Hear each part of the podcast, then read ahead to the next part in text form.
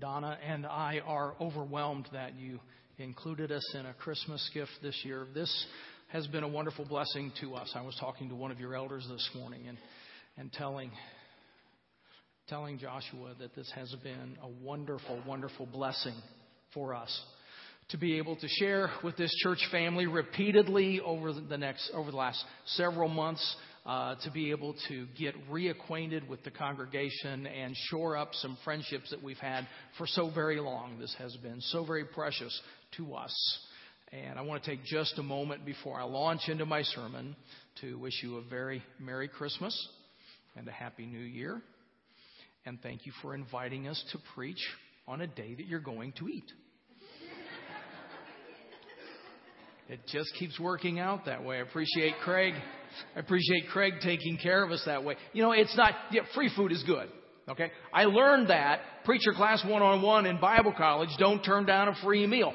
Free food is good, but I'll tell you what we really enjoy. We enjoy sitting around the table and getting to, getting to know you, learning about your family, learning about your walk with Jesus Christ. We treasure that. And sometimes during the meals, you might notice that Donna and I will sit in different places and we'll get up and wander around from table to table. And it's just because there's not enough time to get to know everybody as well as we would like to. So I want you to know we really enjoy these. Are you ready for Christmas? That's a common question right now, isn't it? Are you ready for Christmas? What does that usually mean? It means, are you keeping up on the traditions? Of course, there's the gift giving, but there are other traditions as well. Do you light a tree? And do you set up lights? Maybe you have one of those inflatable snowmen in the yard. Do you, have you, uh, have you, have you hung stockings by the chimney with care? What about movies? Are movies a part of your Christmas tradition? The people in Hollywood are hoping that it will be. They've already released several movies for the Christmas season, more yet to come, and some even on Christmas Day. For some of us, it's the classics that are a part of our Christmas tradition. Do you wait for your favorite Christmas movie to come on television? Or maybe, maybe you've bought some DVDs and every year at Christmas time, you put in some of the classics and watch them again. Some of those have been remade for a new generation. How the Grinch Stole Christmas was transformed from animated to live action. And in 1994, the classic Miracle on 34th Street was redone. It was originally in black and white.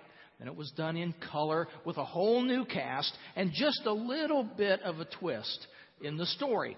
Still, the basics are the same. Little Susan does not believe in Santa Claus. Her mother remembers how disappointed she was when the things that she believed so strongly in just did not come to be, including Santa Claus. And so she raises little Susan to believe in nothing. No room for imagination or fantasy, no allowance for faith. And then Kris Kringle enters their lives. He's an elderly man with a white beard who claims to be Santa Claus. Now, both of the, the black and white and the color movies are a lot of fun, but they go beyond fun and they pose for us a fundamental question. Does it make sense to believe? In the 1994 version, Richard Attenborough plays the role of Kris Kringle.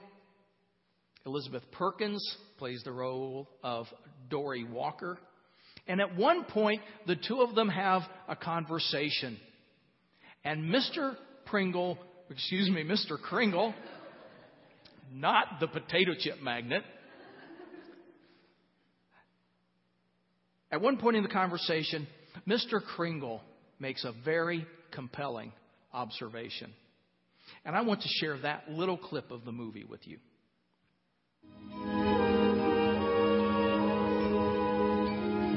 Just be yourself. Don't even think about the camera. You'll be just fine. Right. I must confess, I don't quite know why they're making such a fuss about me. Well, this is the holiday season, and you're Santa Claus, right? To many, yes, but to others, I'm just an old man with a white beard. But you're still the symbol of the season. You think I'm a fraud, don't you? I think fraud is a bit too strong of a word. But you don't believe in me.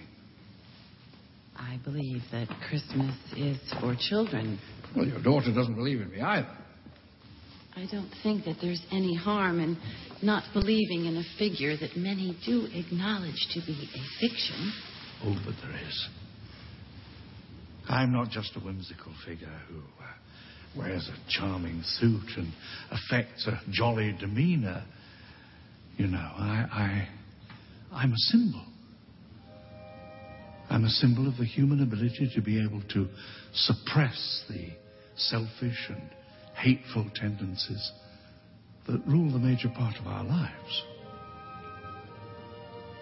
If you can't believe, if you can't accept anything on faith, then you're doomed for a life dominated by doubt.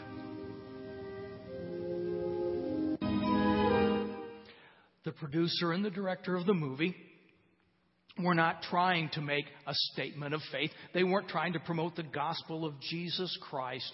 And yet they put words into the mouth of Kris Kringle that I think are thought provoking. He said, if you can't believe, you can't accept anything on faith, then you're doomed for a life dominated by doubt. Now, Christmas means many things. For some people, Christmas means presents and food. For some people, it's snowflakes in the air and carols everywhere. But the real essence of Christmas is faith. The real message of Christmas is the virgin birth of Jesus. And it all hinges on that truth that Jesus was born of a virgin.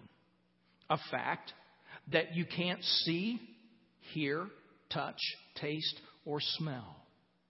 We accept it by faith.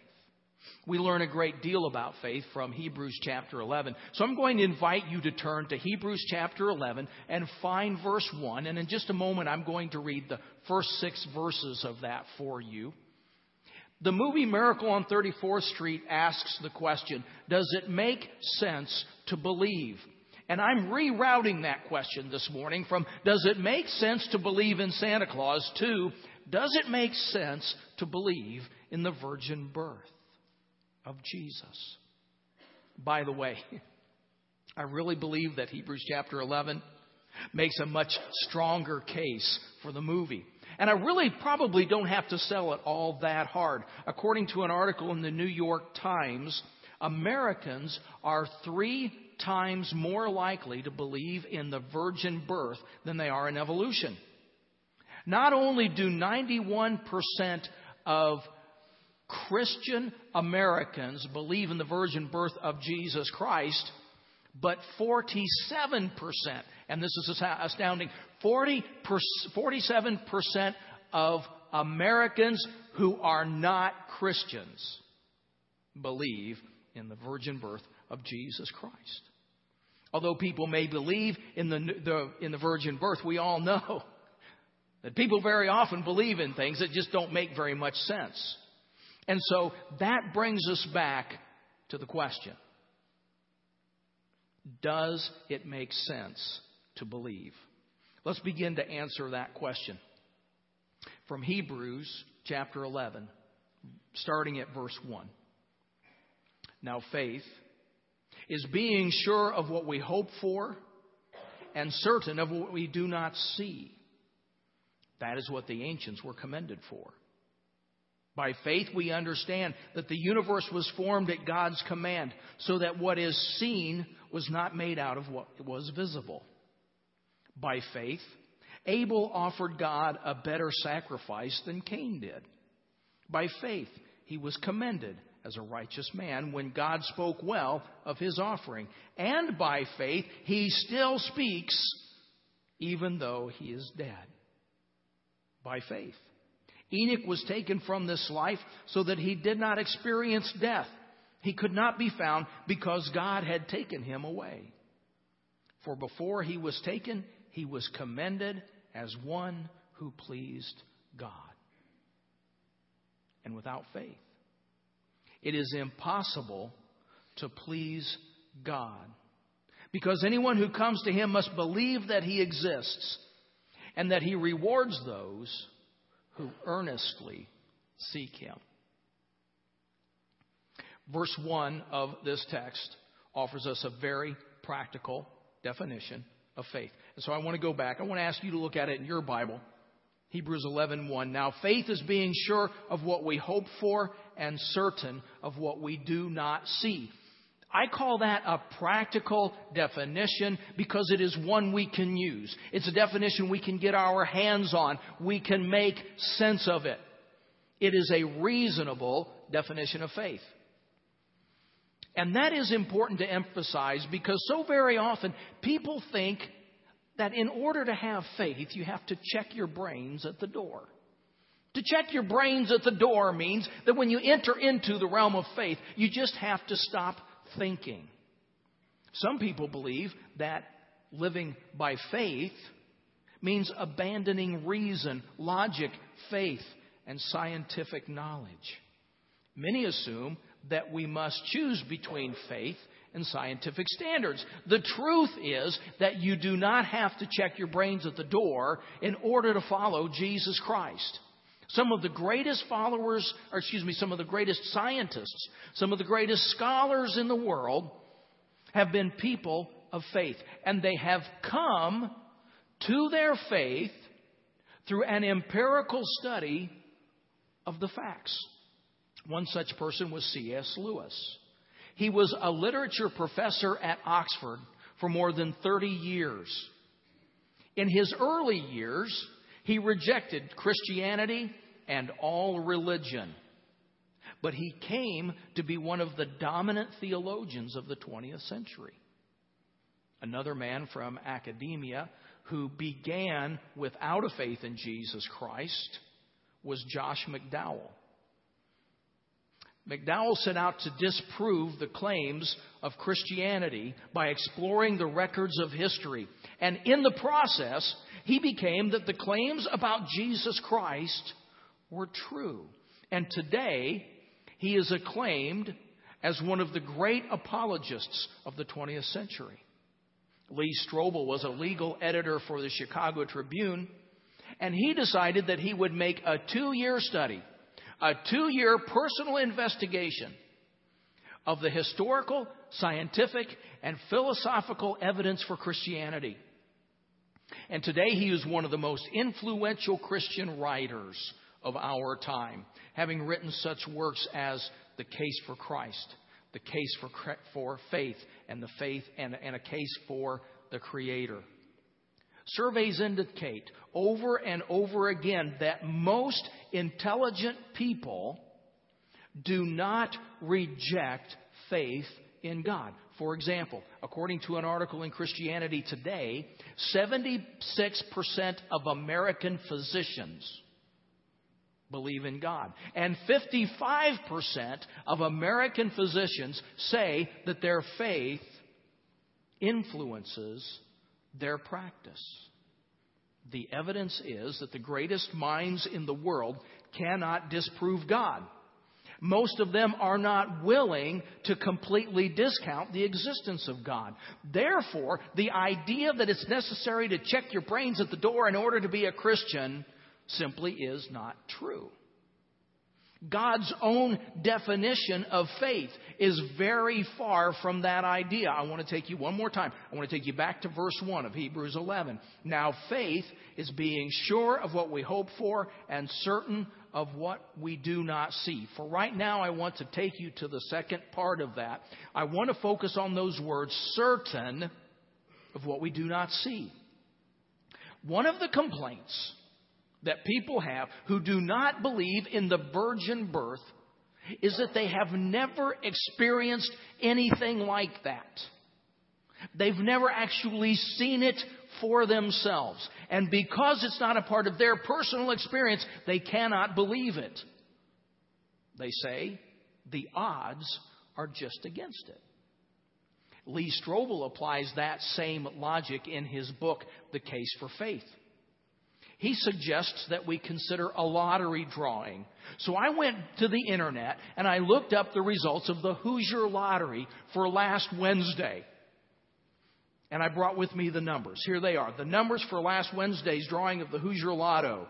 Seven, eight, nine. I didn't make that up. What are the odds? 7, 8, 9, 24, 32, 34. Now, if we apply the same rationale that the skeptics apply to the virgin birth, we would not believe that those are actually the numbers. First of all, consider the source. I went to the internet, a notoriously unreliable source for information. More importantly, the odds are just very simply against it. In fact, the state of Indiana tells us openly the odds of those numbers being drawn last Wednesday are 12 million to 1. The odds are just against it, and yet nobody disputes it. We accept the first hand report of the eyewitness of the drawing, who then posted the numbers on the internet. And we are certain of what we do not see. We accepted the news on faith. We accept that it is reasonable to believe our current news reports. We accept that it is reasonable, reasonable to believe the records of history on faith on faith because we do not see, we do not hear, we do not taste, we do not touch, we do not smell. And in the same way, it is reasonable to accept the virgin birth of Jesus Christ and the other claims of Scripture by faith. Faith is reasonable. Now, faith is only reasonable if it is thought out genuine faith belongs to the realm of the mature thinker. We have to go far beyond the little girl who brought home a piece of paper from Sunday school. And she gave it to her mom, and she told her mom, My teacher told me that I made the most unusual Christmas picture she'd ever seen. So mom looked at it, and there was an airplane. And in the back of the airplane, there were some people. And so she said, Oh, what up here at the top, what, what is this? And the little girl said, Mom, that's the flight to Egypt. And her mom looked at it and said, Well, what about this angry looking man up in the front of the plane? Well, that's Pontius, the pilot. So mom looks on down below the, the, the, plane flying over a little stable and, and she says, okay, now help me with this because I, I, this looks like Mary, this looks like Joseph, this looks like J- the baby Jesus, but there's, there's a great big man in the background. Who is that? Oh, she rolled her eyes. Mom, that's round John Virgin.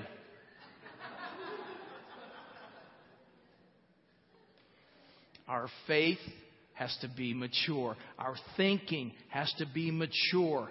Our thinking and our faith are reasonable. By faith, we understand that the universe was formed at God's command, so that what is seen was not made out of what was visible. This reasonable faith is also a very relevant faith. Ravi Zacharias, in his book, Questions I Would Ask God, writes about a conversation that Larry King had. He tells that he very often quotes a, a, conversation. Larry King, things got turned around. The television interviewer was interviewed, and the interviewer asked Mr. King, if you could interview any person from all of history, who would it be? And Larry King I would like, said, I would like to interview Jesus Christ. And the interviewer took it another step and he said, What one question would you most like to ask him? And Larry King said, I would like to ask him if he was indeed virgin born. The answer to that question would define history for me. Mr. Zacharias went on to write that he contacted a friend who was also a friend of Larry King to ask permission to use the quote. Mr. King not only gave him permission, but he sent on this Tell them that I said that, not being facetious. Larry King recognized the relevance of the virgin birth. And he really was correct. The virgin birth of Jesus Christ does define history. It's also the linchpin to the resurrection. The virgin birth is a miracle. It's the only way it can happen. The only way that the virgin birth can happen is a miracle. And the only way that the resurrection from the dead can happen is that it must be a miracle. As we've already seen, honest science cannot refute the miracles that are recorded in the Bible. There is overwhelming evidence for the record of the Bible, for the miracles that it records, and especially, especially overwhelming historical evidence for the resurrection of Jesus Christ from the dead.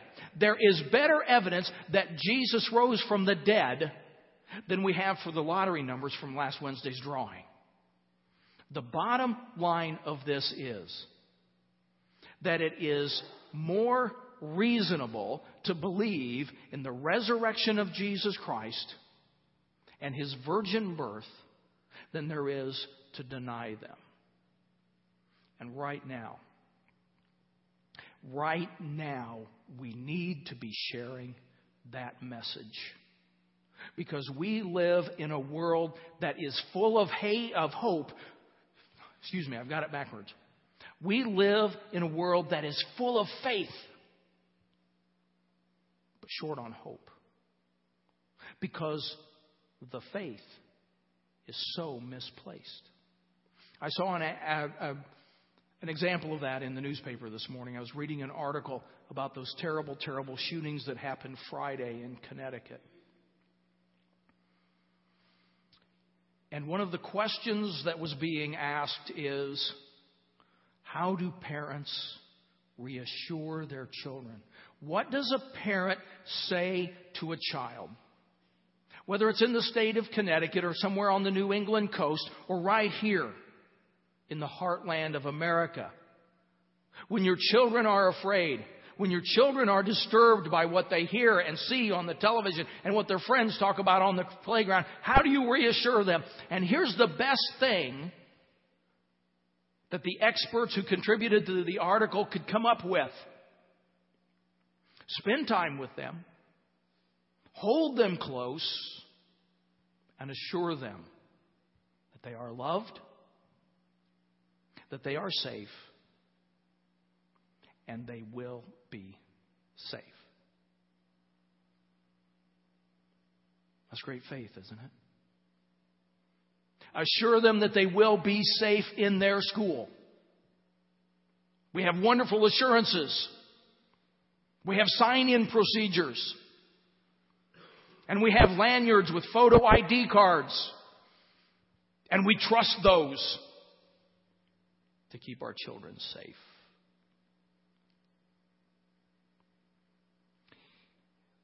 When really, that's an unreasonable faith. Friday demonstrated how unreasonable that faith is. If you want to assure your children, if you want your children to experience a genuine sense of safety and security, demonstrate by the way you live and reassure them with your words that they are safe in the arms of Jesus Christ. And repeat to them the words of Jesus do not fear those who would kill the body. Because we have a hope in a resurrection. We have a hope of eternal life. We have a hope that no matter what happens to us here, if we are faithfully following Jesus Christ, we have an eternal home where there are no more shootings, where there is no more terror or terrorism, where there is no more fear, no pain or suffering. That is a reasonable and relevant faith. And it is a necessary faith. I want to take you back to verse 6 of Hebrews chapter 11, where we read, Without faith it is impossible to please God, because anyone who comes to him must believe that he exists and rewards those who earnestly seek him. I want to ask you to reflect on something for just a moment as we consider that. Think about the changes that you've seen in the last, what, maybe two, three years, something like that. Changes that we've seen in the fast food restaurant industry. Taco Bell has added breakfast and coffee to the menu. Pizza Hut is now delivering new kinds of pasta. KFC brought back roasted chicken. All of that in an effort to give us what we want. That's the first rule of marketing. Give the customer what the customer wants. But God has a different approach. God gives us what we need. He gave us His Son. He gave us His Savior. As we approach the celebration of the birth of Jesus, we are celebrating the gift. Now, embedded in the definition of a gift is that it is not earned. Our salvation cannot be earned by doing good deeds or changing our bad habits or praying enough. Our salvation comes by faith. Many of you are familiar with Ephesians chapter 2, verses 8 and 9 that say, For by grace you have been saved through faith. And it is not from yourselves, it is the gift of God, not by works, so that no one can boast. Now, what does that tell us? That tells us that faith is necessary. And I have a wonderful illustration of how important and how necessary that faith is. But it is necessary to go past it because we had the program by our children. And so those two, pe- those two pages just come right out of the sermon. Faith is necessary. Faith is our anchor. Sometimes people come to faith in Jesus Christ and they think that all is that is necessary is to repent. They come to Jesus Christ and they think all they need to do is be baptized. They come to Jesus Christ and think all they need to do is say their prayers at night, and then they will stand on the award platform and they will bask in the glory of their reward. Sometimes, as I listen to Christians, I get the idea that they believe that faith is the goal. But faith is not the goal. The goal. Faith is only the beginning. I want to take you back to Hebrews chapter 11 again. I want to take you to verse 6 again. Without faith, it is impossible to please God because anyone who comes to Him must believe that He exists. So there we've got the faith and the believing. That's all good. And that He rewards those who earnestly seek Him. Now look at that in your Bible. Look at that carefully. Who gets the reward? Read it all the way through. Does it say that those who get the reward are those who have faith? No. Faith is necessary to please God. Faith is essential, but we've already seen that, haven't we? Who gets the reward? Who stands on the platform? Who gets the medal? Who wears the crown of life? It is those who earnestly seek Him. Now, please do not get this mixed up. This does not say God rewards those who pray. It doesn't say God rewards those who help their neighbor or attend church. It doesn't even say God rewards those who have faith. It says God rewards those who earnestly seek Him. This is an extreme adventure. Most of us know people who are thrill seekers. We know people who race on the speedway. We know people that jump out of airplanes. We know people that climb tall mountains. And there's some adventure to that. One mistake, one misstep, one lapse in con- concentration, and you die. But when we're talking about seeking Jesus Christ, we're talking about extreme, extreme adventure. It isn't as simple as life and death. When we're talking about genuinely, earnestly seeking Jesus Christ, we're talking about eternal life and eternal death. If you just sit and wait, you will get what comes to you. If you want God, you're going to have to go after Him. Now, please don't misread this. It is not as though God's playing hide or seek from us. God is not constantly one step ahead of us, just teasing us. God's not playing a game. Just the opposite is true. God is stationary. God is solid. Throughout the Old Testament, God is described as a rock. He's immovable. And in that sense, we must go to Him. I'd like to take that Old Testament description just a little farther and combine it with what we learned in Hebrews 11:6. And I want to say that if you want God, you are going to have to do some spiritually high adventure climbing in order to reach him. Now, we preachers have some responsibility in the distorted picture that many people have of faith. We have proclaimed, we have, we have portrayed Jesus as being close by.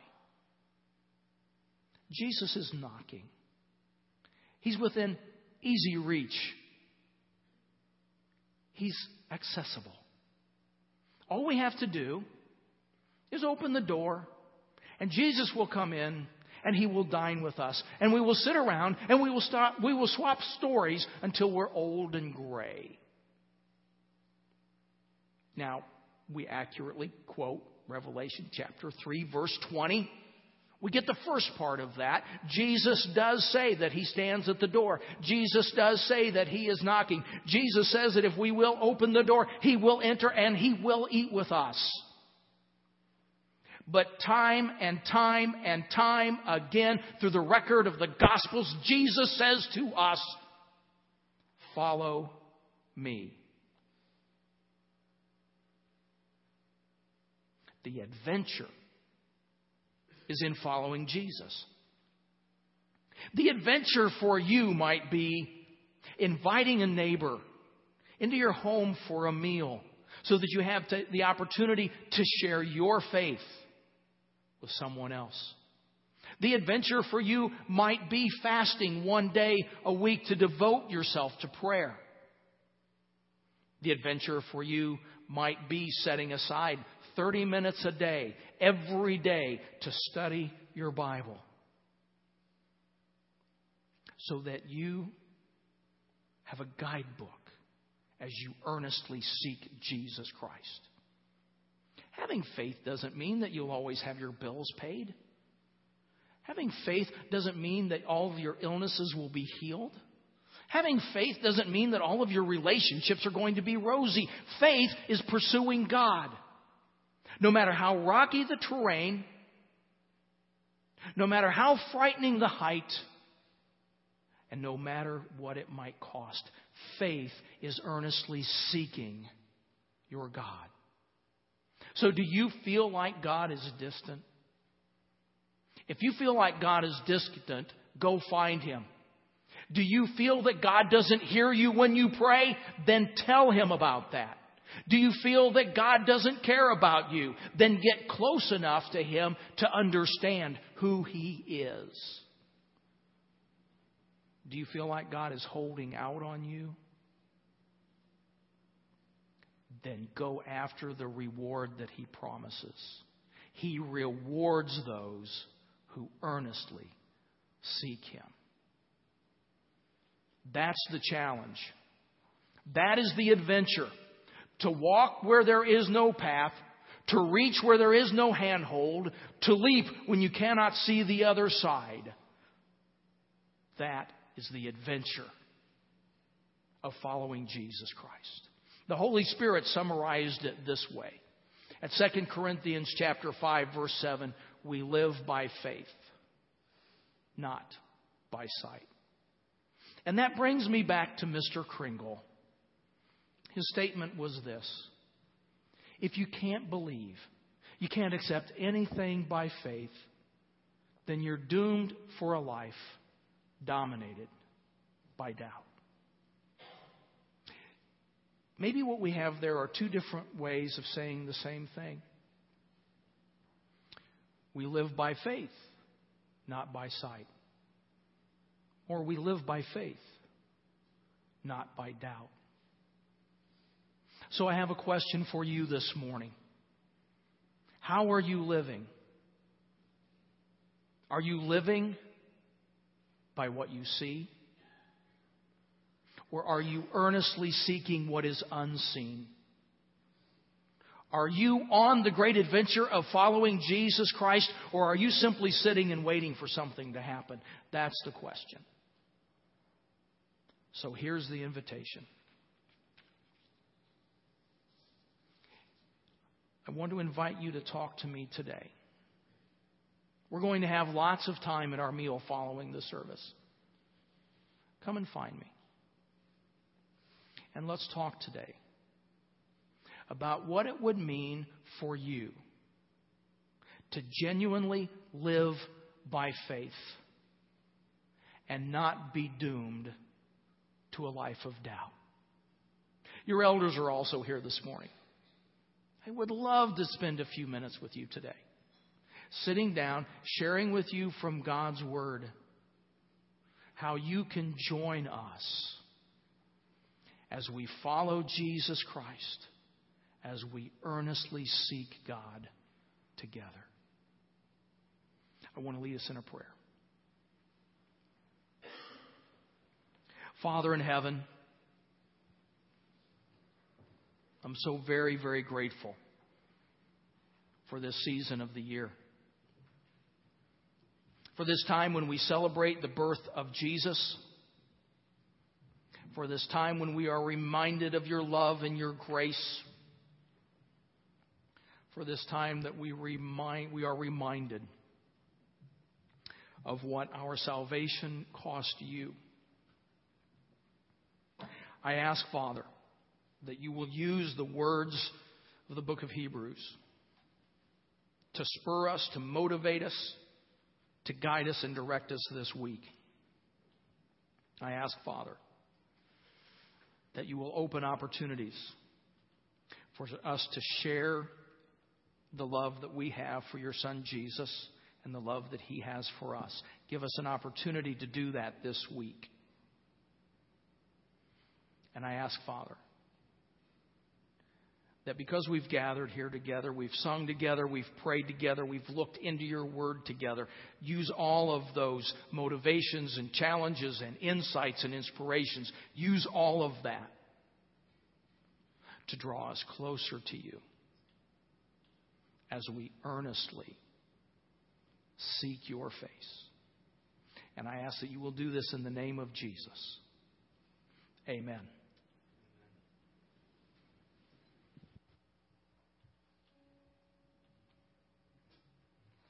Well, shall we stand for one last song this morning?